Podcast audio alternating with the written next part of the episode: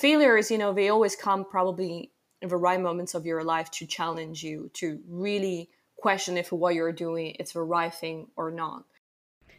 Welcome back to the podcast, everyone. Today we have one more of our mentors of the 2021 mentoring program, and it's Valeria Fakin. She's an assistant curator at the Fiorucci Art Trust, and is also the co-founder of W21, an ongoing participatory art project focusing on post feminism and intersectional practice in art, science, culture, and technology. She has independently curated a vast array of exhibitions and collaborated, amongst other, with artists such as Helen Cammock, Joana Escoval, Mona Hatoum, Susan Hiller, Lubaina Himid, and so many others. She's a fascinating person. She talks to us about finding her path in the art world, coming from a small town in Italy, navigating her way through the UK art scene, and much, much more. Before I forget, we have our applications for the mentoring scheme open until the 19th of April for any women or non binary person who works in the creative industry or wants to work in the creative industries. It's entirely free and it's totally remote, so you can apply from anywhere in the world. Head over to our website, ilikenetworking.uk, for more information on that and everything else that we do. With that said, let's go to our conversation.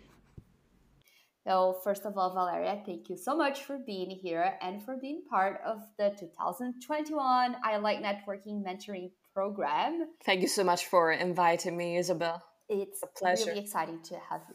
And I want you to just start the podcast by quickly introducing yourself in your own words. So, tell us where you are, where you're from, and what is it that you currently do for work. Yes, so I'm an assistant curator currently at the Fiorucci Art Trust in London, which is this institution that is working with contemporary art and emerging artists in very unconventional places. Um, and on top of that, I'm a researcher, and especially my focus is on extended realities and digital practices. And I'm also um, the founder of W21, Women 21st Century, which is a data feminist research platform, uh, which I founded two years ago with two PhD students from MIT, Delaney Joy Linden, and Indranee Saha. I love that. And I want to get into every single bit of your very multi pronged approach to the art world. Before we go there, can you tell us what is your biggest career failure or worst job experience, just a big fail, like what we would say is a hashtag fail in the world, just to break things up? That's a very interesting question. Um, I think whenever we are in the present moment of a failure, we feel it like, you know, it's the biggest challenges of, of our lives. Uh, but in a way, when you look back at it, it feels like it's something constructive. We all learn through trials and errors. And I think there is still such a big stigma about failures, all about our society. It's about achievements and overachievements. It feels like, you know, we need to run over the top of this mountain and it's a, like a never ending marathon. Um, for me, so in a way, I, I don't like to think about failures like it's something that defines you. It's it's a learning experience. Um, I mean, we do have like micro failures every day in our life, um, even if we don't like to admit it, uh, even if we don't like to share it through social medias. Um, for me, I think I had many failures in my in my career, like moments that in which I felt, you know, to be completely self doubting myself, to feel that I was not making the right choice.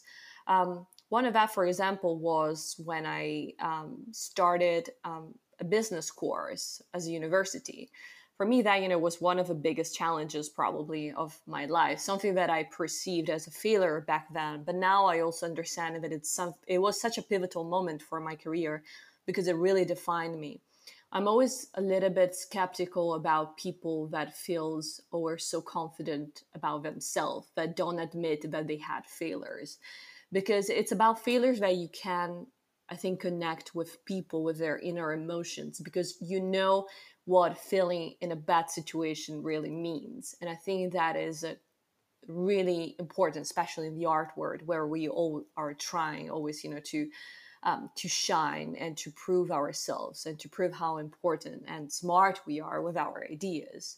Um, so for Matt, for me, that moment was incredibly important. My parents really wanted me to go into business and i think you know i was 17 and my idea were probably not not the clearest um, so i started you know to do one year of business school and that you know for me that was a massive failure because i remember trying to do analysis one like maths exams and i couldn't find a way to go out of it and yet you know i've always been loving the theoretical part and i just felt that i was a complete failure that i was not fitting but my inspiration i remember um, one day it was december just before one exam and say but i want to become an art critic.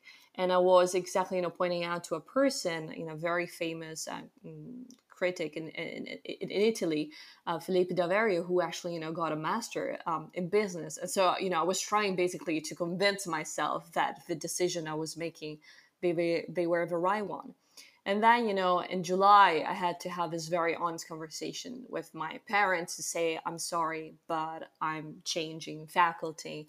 I'm getting into the arts. And that was, you know, something that I felt to be a big failure or because I felt to be overly judged and I had to prove myself. But but now, you know, they're the biggest fans of, of what I do. So failures, you know, they always come probably in the right moments of your life to challenge you, to really question if what you're doing it's the right thing or not.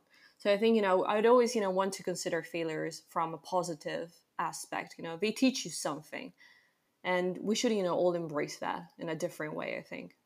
I love that, Valeria. Thank you so much. It's such a good answer, and hundred percent. That's kind of the point of this um, question. Is one to tell people that everyone fails at multiple times, sometimes multiple times a day, as you said and we can all learn from it. Exactly. And exactly, it's really hard to do it in the moment, but in hindsight, it does bring you those like learning processes. So I think it's about when you're failing, it's like, okay, this sucks right now, but I will eventually be able to look at this with a bit of distance and understand how I can, you know, use this for my future growth. So thank you so much for sharing that experience with us and you started talking about university and your, the beginning of your career. So can you just tell us when did you realize you actually wanted to work in the art world? I think I knew that I wanted in the art world something involved with it because I back then I didn't even know what it was really. Um, I think it was when I was a kid. I think around four years old. I've always been such you know very creative um, kid, and I, in my my mom, for example, she was working for a very famous fashion brand, and she used to take home this spare parts of fabric that I would have used, you know, to dress up my Barbies.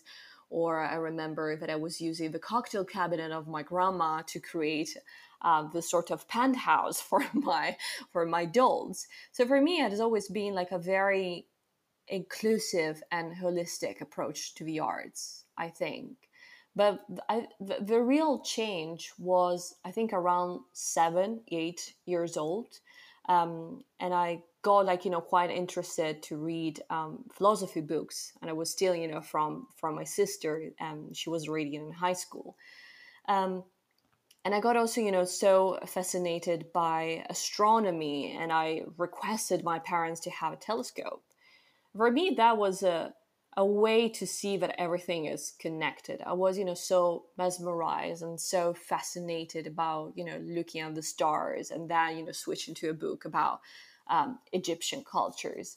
And I always, you know, found there's, you know, life it's so interconnected. Like, you know, everything in culture is so interconnected. If you look back in times, if you look about the future. Um, I think for me was to realize that proportions it's really what defines us like you know an aesthetic object has a function and that is talking about design so you can talk about it you know from an historical perspective you can talk about it from a functional perspective and that is really about the art it's about you know this feeling that everything is life is so interconnected and you can't just not accept that um, so that for me you know has always been a very graduates move into the arts. There's never been like, you know, a specific point in which I really said, I want to work in the arts. I think, you know, for me, it's always been such an overwhelming feeling. I remember waking up at nights and 2 a.m. and just needing, you know, to to draw something because I had, you know, this inspiration, something, you know, burning in my chest and I had to let it go. And then by growing up, I think I started, you know, to realize what I was good at. Um, I realized, you know, that I was good, very good, you know, studying our history to convey this passion about above the art. Um, but yes, I think you know the moment you know the university for me, something that was perceived as a struggle, it was an emotional growth because in that moment I really got committed to the idea of saying this is really what I want to do. My family was not coming from um, an arts background. Um, my dad, um, he works um, as an engineer, so he always had a very structural mindset. And so when I was growing up, I always felt that I was a little bit like you know the black sheep I um, I grew up in this very little town in the um, Dolomites in Italy, and so I I always you know felt to be a little bit out of space.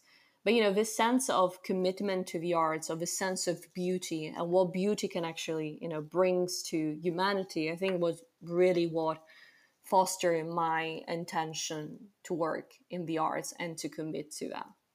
I love that. That's such a great approach to it all and i it's it's really interesting how so many um, of the people that i've spoken to recently have in a way a similar experience of being the only ones in their family trying to find a path and the path to the creative industries is never a clear cut one especially if you have zero role models so i appreciate that and i imagine that it wasn't such an easy thing to figure out where to go next so that said, do you know what do you consider it to be like the one big opportunity that you received, or maybe the pivotal moment where you're like, okay, now I'm officially in the art world? I think there were two moments. Um, so on the second year, when I switched to um, to arts history, um, I remember that I wanted to get an internship in an auction house. And i was actually the first student like you know i was so committed to the idea that i wanted to work on the auction house. And actually that was also you know a terrible experience. Um, i had you know to to move to milan to be it was my real first internship so i didn't know what it meant you know to work in such a competitive environment. Um, but i had the opportunity i and i remember i wanted it so much and so deeply um, but i had you know basically to start even the papers for the university which you know an amazing university but you know it had to be recognized by this institution by this um, very famous auction house to be partners. And i was the first student to do that in the entire university and that for me was you know um, an incredible i think achievement you know like it really you know probably what started my career and also you know to prove that yes you have to ask for a thing there's nothing you can't get if you're really committed to the idea. I think you know passion and being considerate also about what you can get and what you can't get, but being also humble in those achievements is really you know what makes you strong as a, also a strong candidate. I think you know the however you know the very first big opportunity actually came after you know what I thought was you know a failure. I remember applying for an internship in a gallery in Rome um, and I didn't get it. And I remember crying, getting desperate, you know, around the house of not getting that opportunity. That for me, you know, it felt to be like the biggest. And of course, you know, I was 22, so you know, still uh, probably you know with a very uh, short, short feeling about what the art world was. But straight after, um, I have the opportunity to become um, an intern at Lia Rumma Gallery in Milan, and that for me was a pivotal change. Like Lia, she has been, you know, such an amazing mentor to me. Um, and in two months, they asked me, after, you know, starting my internship, they asked me to go to Artissima, the fair. And I remember we were working at night with Lia trying to set up the booth. And we had a struggle with, with this neon piece by Alfredo Jaar, which was saying vogliamo tutto, which basically means we want everything. And in the previous mock-up, you know, the work was displayed in a different um, location.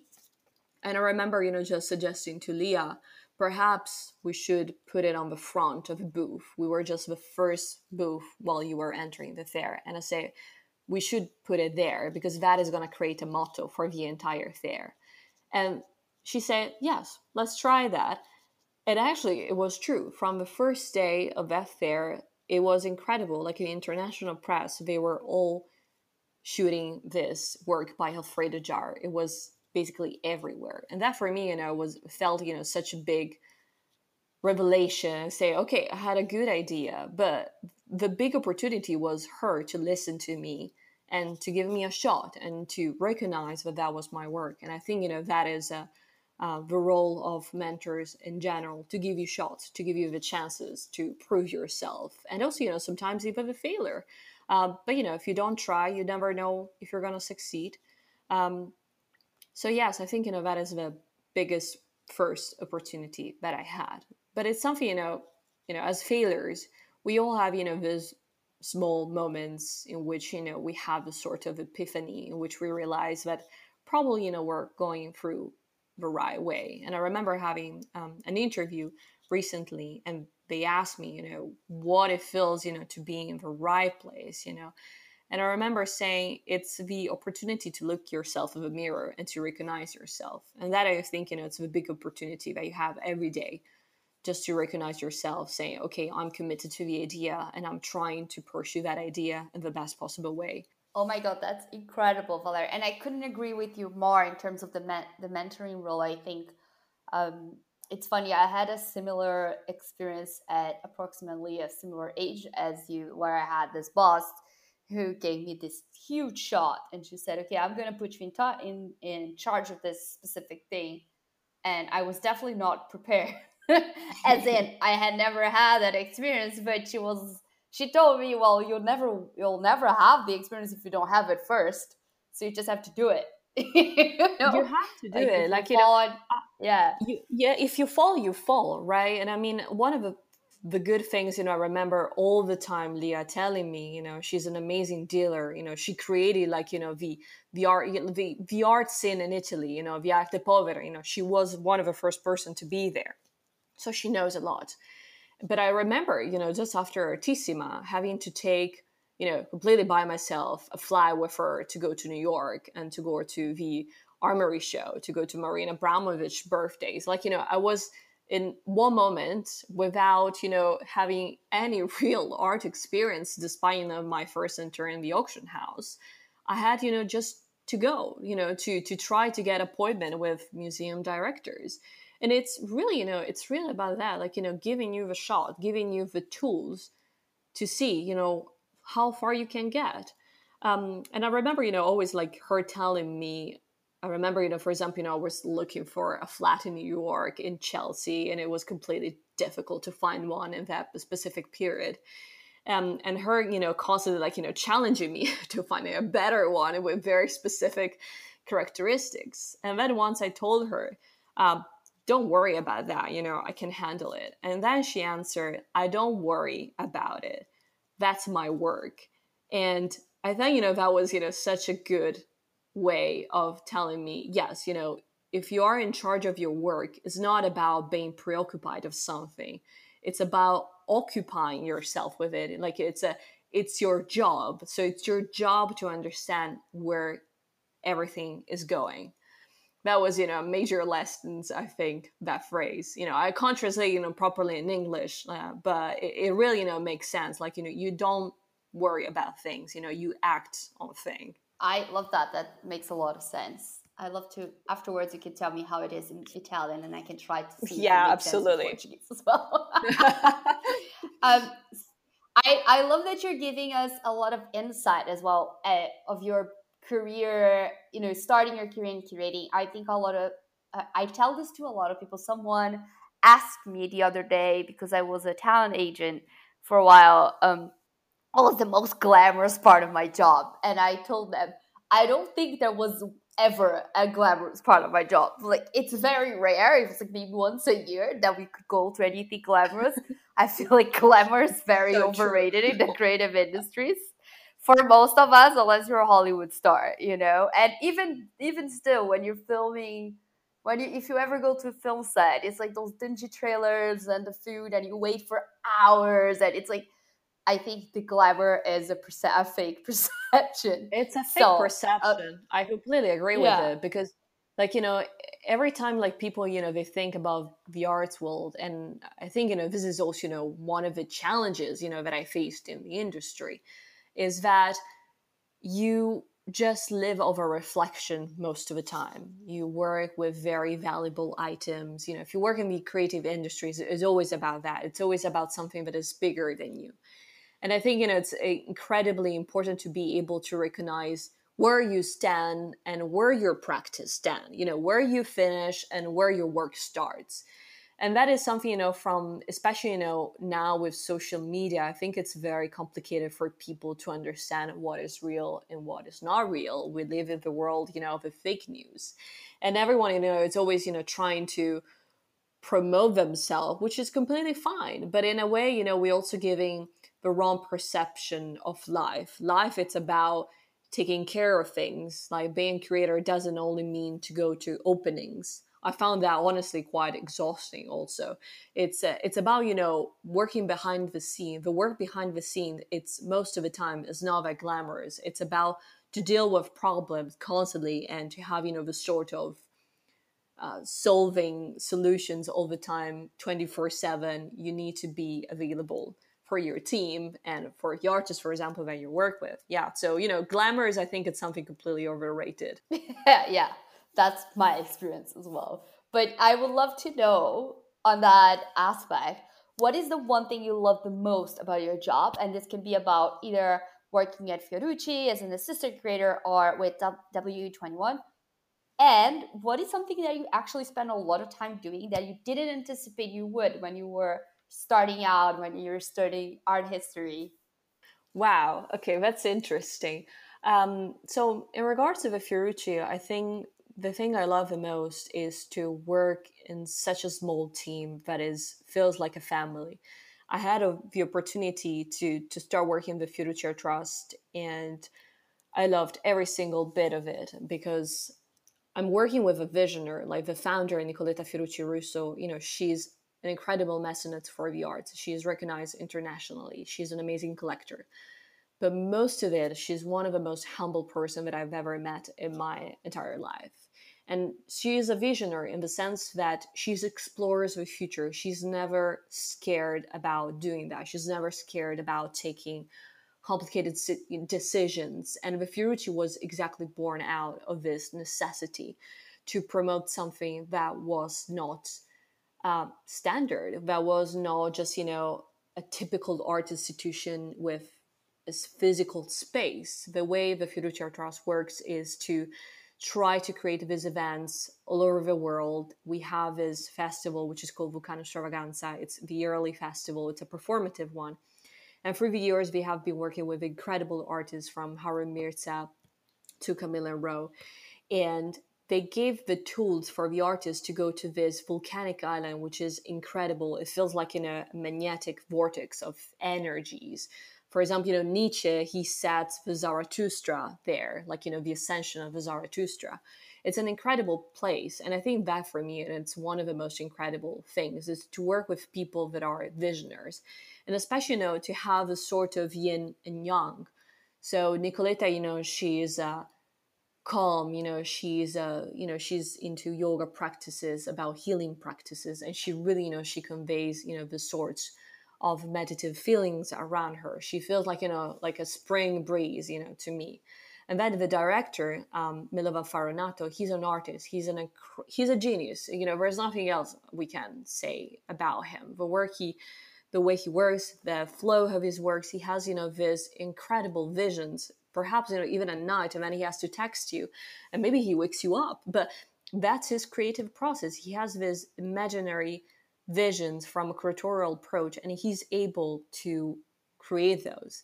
So i think you know i'm very lucky to be working with both of them and to get to learn the best of both of them and to be able you know i feel myself as a sort of mercurial role you know always like in a sort of a flux um, and trying you know to create balance. But i think you know teams you know are really about that you know being able to work with people that you have a great estimate you know, that you really value their opinion that you care.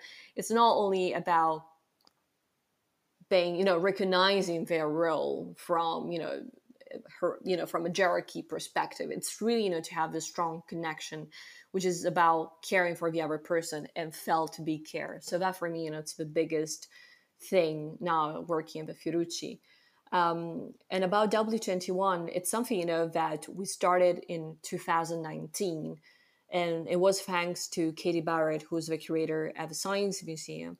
Um, I was um, currently, you know, currently I was a student at the Courtauld um, curatorial program, and I was in interning as a curatorial assistant in, in her department. And Katie was my mentor and she gave me the opportunity to chair a panel the, about the scientific body. And on that occasion, I have a chance to meet Indrani, who's a PhD student, and she was conveying um, this. Um, she was, yeah, she was conveying this paper about the scientific body in um, Indian culture, and we had just the, ch- the opportunity to chat about, you know, what it feels to be a woman in the 21st century what is the role of a curator, you know, in all of this? And from that, you know, W21 started. You know, we had we felt that we had something that we should talk about. It was, you know, common interest.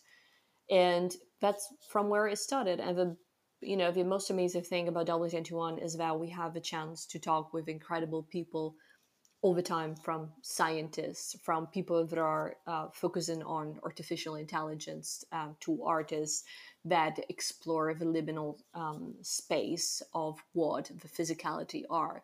It's, you know, with people that are questioning these questions all the time, that it's part of their practice.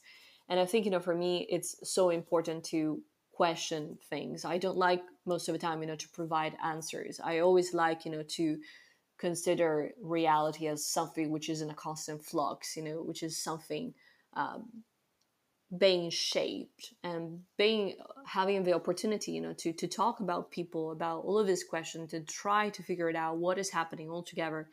That is an amazing um, opportunity. It just started, so we don't know where it's gonna end. But to have a vision together, I think that is the most powerful things. It gives you strength to keep going what you really um, care about. And, yeah, and I uh, really enjoy the fact that it. Sorry, sorry, go for it. No, I was no, just no, going sorry. to say that I really appreciate. I really appreciate that W21 is born out of a collaboration, you know, between curators and others in the art world, and I feel like that really encapsulate a lot of what we are about as I like networking, which is all about collaboration you know over competition to get to go forwards in the creative industry absolutely so i think it's a really interesting project but yes please tell us what is something you spend a lot of time doing that you didn't anticipate you would if there is anything i don't know well, I just want you to add something about collaboration. I think right now, and we can explore that you know later on, but I think collaboration is key, especially after you know this pandemic. I think you know it brought up the necessity for people to connect to shift from this necessity of overachievement to something that it's about collaboration a project it's never about the success of a single person. It's always about the team working together. If you work well as a team then you can achieve incredible goals. And that for me you know, it's, a, it's very important you know to to work with people that understand that you know that are able to put you know their names secondly you know and just push the project first i think that is incredibly important and it's also you know feels what you're also doing with i like networking is to give you know this sense of community to people we need community we need healing practices um, in the current time to you know to see the future to shape it i think it's incredibly important and we all have to embrace it I love that, Valeria. Exactly. It's it's it's a hundred percent that, and I understand. I also feel like that.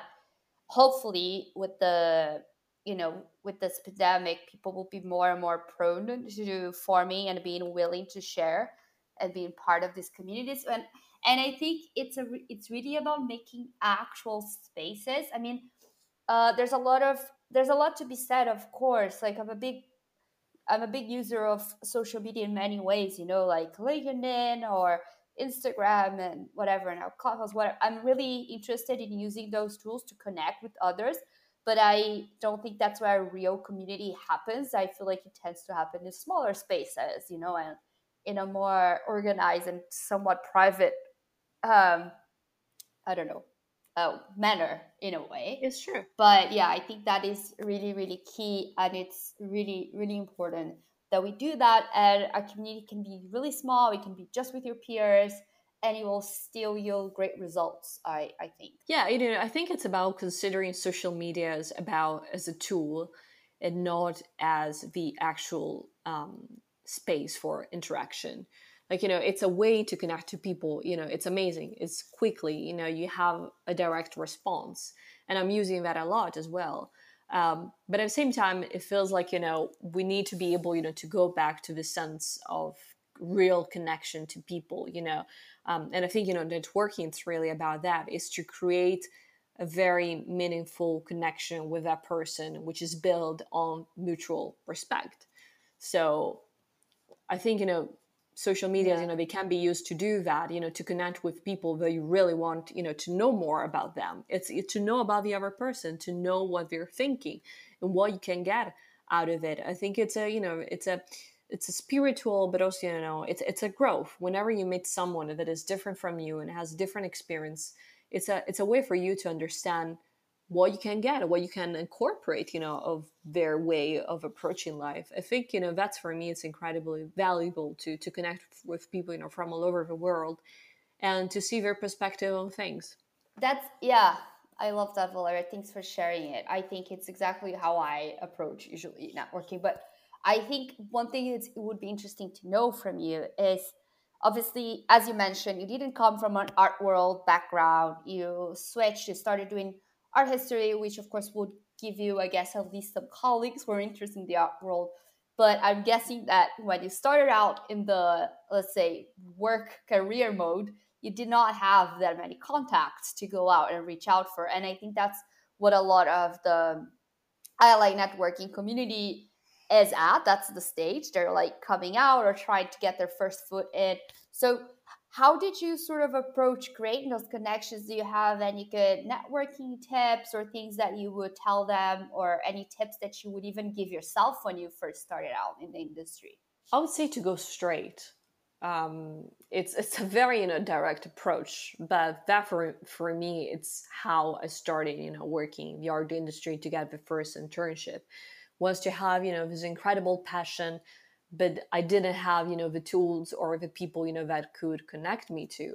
So for me was really, you know, to send a straight up me email saying, I really want to work for your institutions. Um, and to provide that very strong emotion, um, which, you know, comes secondly, um, in terms, you know, of your skills. Of course, you know, when you're just starting, you, you need to have experience. So, um, I, I think you know it's it's really about that. It's being straightforward and to give this very strong sense of passion, and it's don't feel ashamed of contacting people because I, I honestly you know I've always loved even to talk to people and to ask them what do you think about this? What do you think about this opportunity? What do you think about this school? Do you think it's a great fit for me? Um, and i think you know people even strangers are willing to give you those um, opinions. And i love to do that as well. You know whenever some students they contact me about a specific course about specific um, way of approaching the arts i'm always you know very happy to to give that back. And because i know how much i i struggle to to do that. So i remember for example you know last year i was giving a lecture at the university and i asked the students especially i feel like you know in italian culture there's this very strong sort of stigma that you can't ask you can't ask for things. Either things you know they just drop from the ceilings or and you feel or, or you either you know you feel entitled to get one. But the necessity you know, of creating your own future is something that is really not part of our culture in a way. And i remember you know talking to the students and giving assigning them with a task and saying to them, here's a portrait. I remember it was a work by Roberto Cuoghi, um, which was actually you know, portraying Nicoletta Fiorucci and Milovan Farronato. And I asked them, do this task. So if you're interested, send me by tomorrow 300 words about iconology. What do you think, you know, are the meanings about this work? How do you think, you know, the artist, you know, wanted to experiment or what he wanted, you know, to portray? And it was incredible because the day after i received like a more you know longer emails than 200 words. And through that i really seen that just from small tips just from small opportunity people you know they were willing to get it. And that was an incredible opportunity because then you know i also stay in touch with some of the students and they were asking me you know how do you think you know how did you get there and i think you know having the sorts of role models it's it's important you know you always you know need to look at someone and get to know you know even like to study their cv i, I always find you know incredibly you know important you know to study the biography of people asking them you know what was your fear when you were a teenager why did you want you know the same question that you asked to me i always felt you know it was good for me to ask to people that then became my mentors and whenever you know you share your insecurities i feel but we we can also you know see your motivation. And that is really you know i think the things that really click. Like a mentor really wants to recognize that that person has all the skills to succeed but it's normal to have lots of fear um, and that's why you know mentors mentors you know we do have a role. We all have mentors in our life and it's someone that just pushes us. Like perhaps you know just gives us the right answer at the right moment and everything you know just clicked and fall in place. Yes absolutely. Uh, Valeria, I would like to ask you something. So I don't know if you know this. I know we've been talking about the mentoring scheme, obviously, which you're going to be a part of which I'm really excited about. So if anyone is listening to this, the application is open March 22nd. Uh, but we have a members community, which is for more sort of sustainable uh, peer-to-peer support and networking opportunities throughout the year. So we have former mentees from the 2020 cohort. We have people who apply and get bursaries. Have people who pay for it. It's 850 a month, and it's it's really growing to be a really lovely community. We have everyone helps one another. They ask questions, and there's this feeling of collaboration across the sectors of the creative industry, which for me was always super important. That I that I was lacking when I moved to London. Um, so I asked them if they had questions for you. And so one of them has a really interesting question that I love to ask you mm-hmm. before we start wrapping up because I know we're on time. So Claire, who is a wonderful member, asked the following. So the pandemic has accelerated our digital growth. How do you anticipate this will play out in the landscape of digital art? That is that is a very interesting question, but it, it's something that doesn't go back only to the pandemic. I think you know the pandemic is exactly you know accelerated this shift but it's it's something you know that is has already been there and we're just realizing it. We're living in the sort of immersive turn which is the next visual culture turn after the visual turn in which you know we were surrounded by images. If you think about social media and instagram it's the word of images. Images you know they convey information they convey messages but now in the digital sphere, what we are perceiving is that we're shifting into the virtual world. The problem is that, you know, there is an incredible spectrum about what the virtual is. So we can go from augmented reality to extended realities, which is when you incorporate virtual realities to the real world.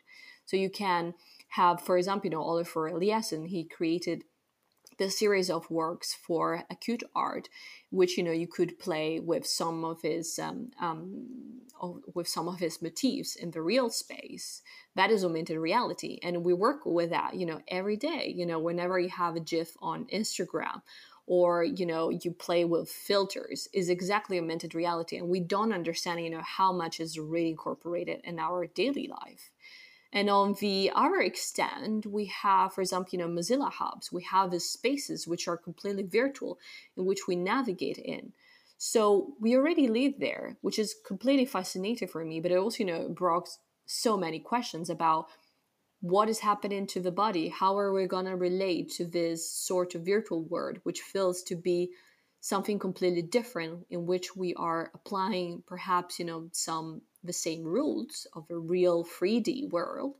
But you know, it opens new questions about ethical approaches. You know, how do you behave in a virtual sphere? All of these questions are completely pertinent, and I think it's incredibly important to to, to to focus on this virtuality it's part of our daily life we are immersed in something that is bigger than us so i call it for example the hypercube which is a mathematical figure that was already brought up in 1928 by this um, french mathematician who was called poincare and uh, for example you know marcel duchamp he was completely aware of it um, and he created this exhibition in New York, which was called the Miles of String, which in a way, you know, refers also, you know, to the um, idea now of the quantum theory of, uh, you know, of, of, of the strings, like, you know, that we have this sort of parallel worlds. And virtuality opens to that possibility um, quantum computers, you know, for example, you know, um, the, the, they are becoming incredibly powerful. Artificial intelligence, it's based on our emotions. It's learning from the way we think, from the lear- from the way we behave as humans. So, in a way, we're all already cyborgs. We're, you know, already humans with this sort of extended limbs that have different functions, which is, you know, technology and at the same time we're really living in a world that is bigger of only you know the um, three dimensional space that we are always being able to conceive. It goes beyond that. The possibility you know they're also quite uncanny. So i think it's also for the future it's important to understand what should be the limits within it and how we will have to approach it in a very um, constructive way. Thank you so much for that answer, Valeria. It was really, really rounded. and I think uh, they will really benefit from it. And also such an interesting topic. I mean, we could we could have a podcast just talking about that. Absolutely. um, I I know we have wrapping up, but so I want to ask you two final questions, which are very practical. Okay, mm-hmm. very like pragmatic. So this is one question we get a lot from our community. And so I try to ask as many people as possible because they have different strategies. So if someone would apply today to be an intern with you and they didn't have experience, what is the thing that would make their application shine for you? Um, how would you go? I don't know. Do you have any tips for anyone who would like something like that?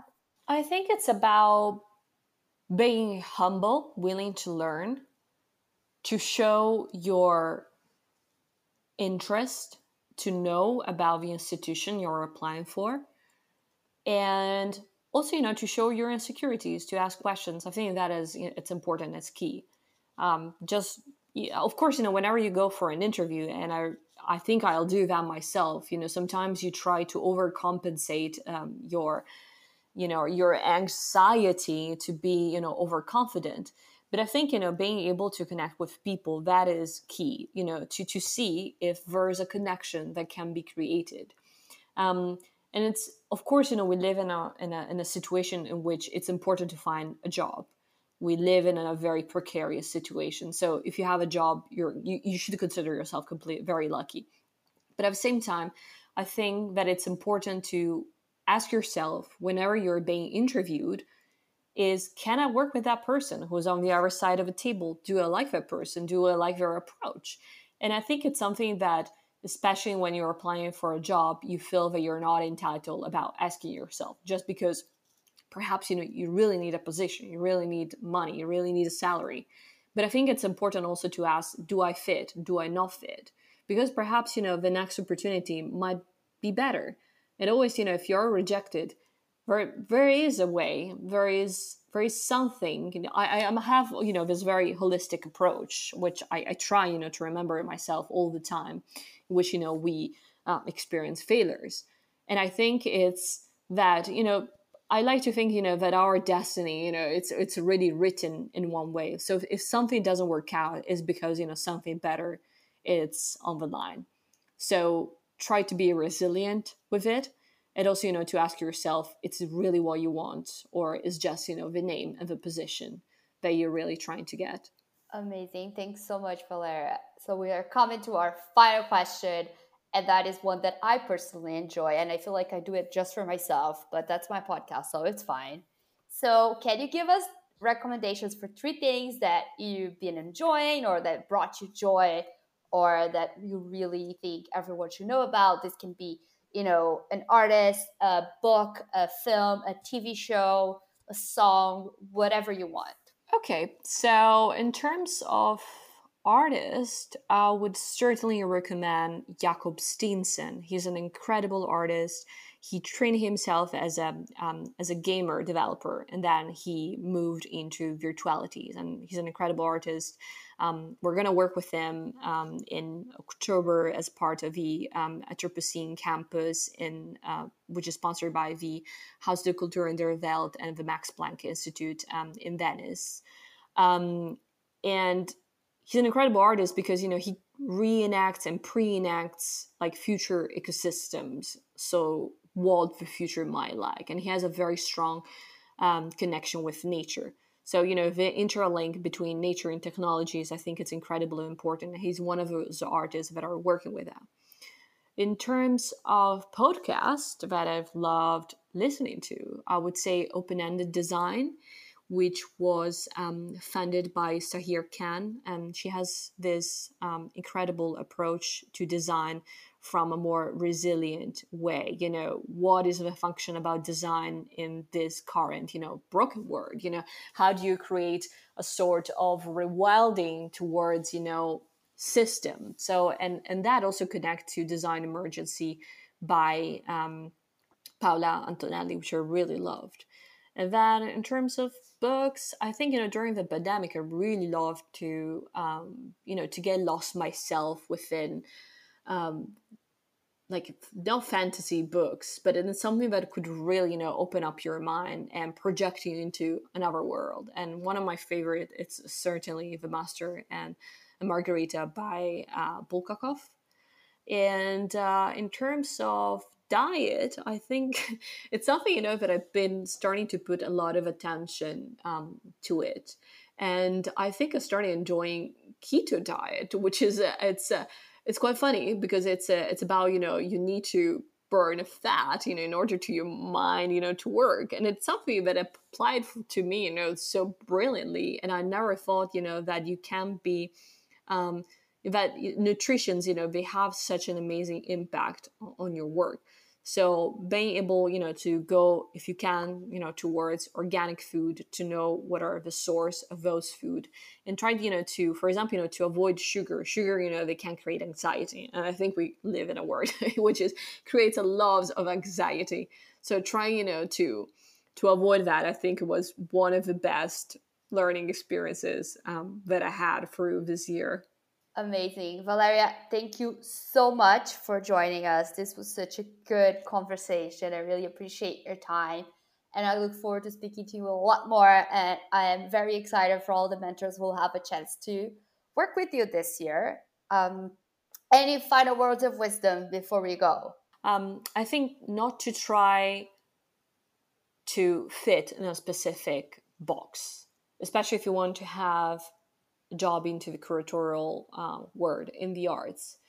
Mm, I think it feels that you know we need to apply ourselves to a specific structure, to a specific way of behaving, of dressing, of acting, and I think you know your unicity, the way you are unique towards that, I think that is incredibly important to be honest with yourself every every day, and it's a commitment, and it's a very com- difficult because everyone you're gonna face a moment in which you're considering perhaps you know I should adapt myself to what people are expecting from me, but it's not the source of happiness.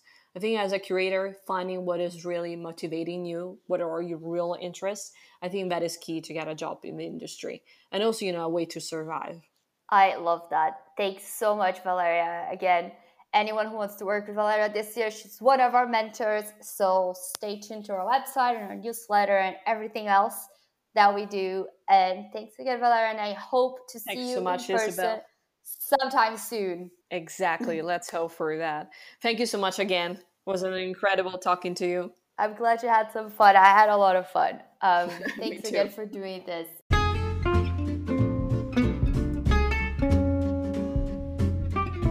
Thank you for listening to the I Like Networking Podcast. If you've enjoyed that conversation, why not send it to a friend? Rate, review, or subscribe to our podcast because really that helps us a lot. We also have a membership scheme, a mentoring program, online events, digital resources, and much, much more. To get involved with us and figure out everything that we do, just head over to ilikenetworking.uk or find us on Instagram at ilikenetworking. We have more incredible guests coming up next week, so don't forget to tune in every Friday for the podcast. See you next time.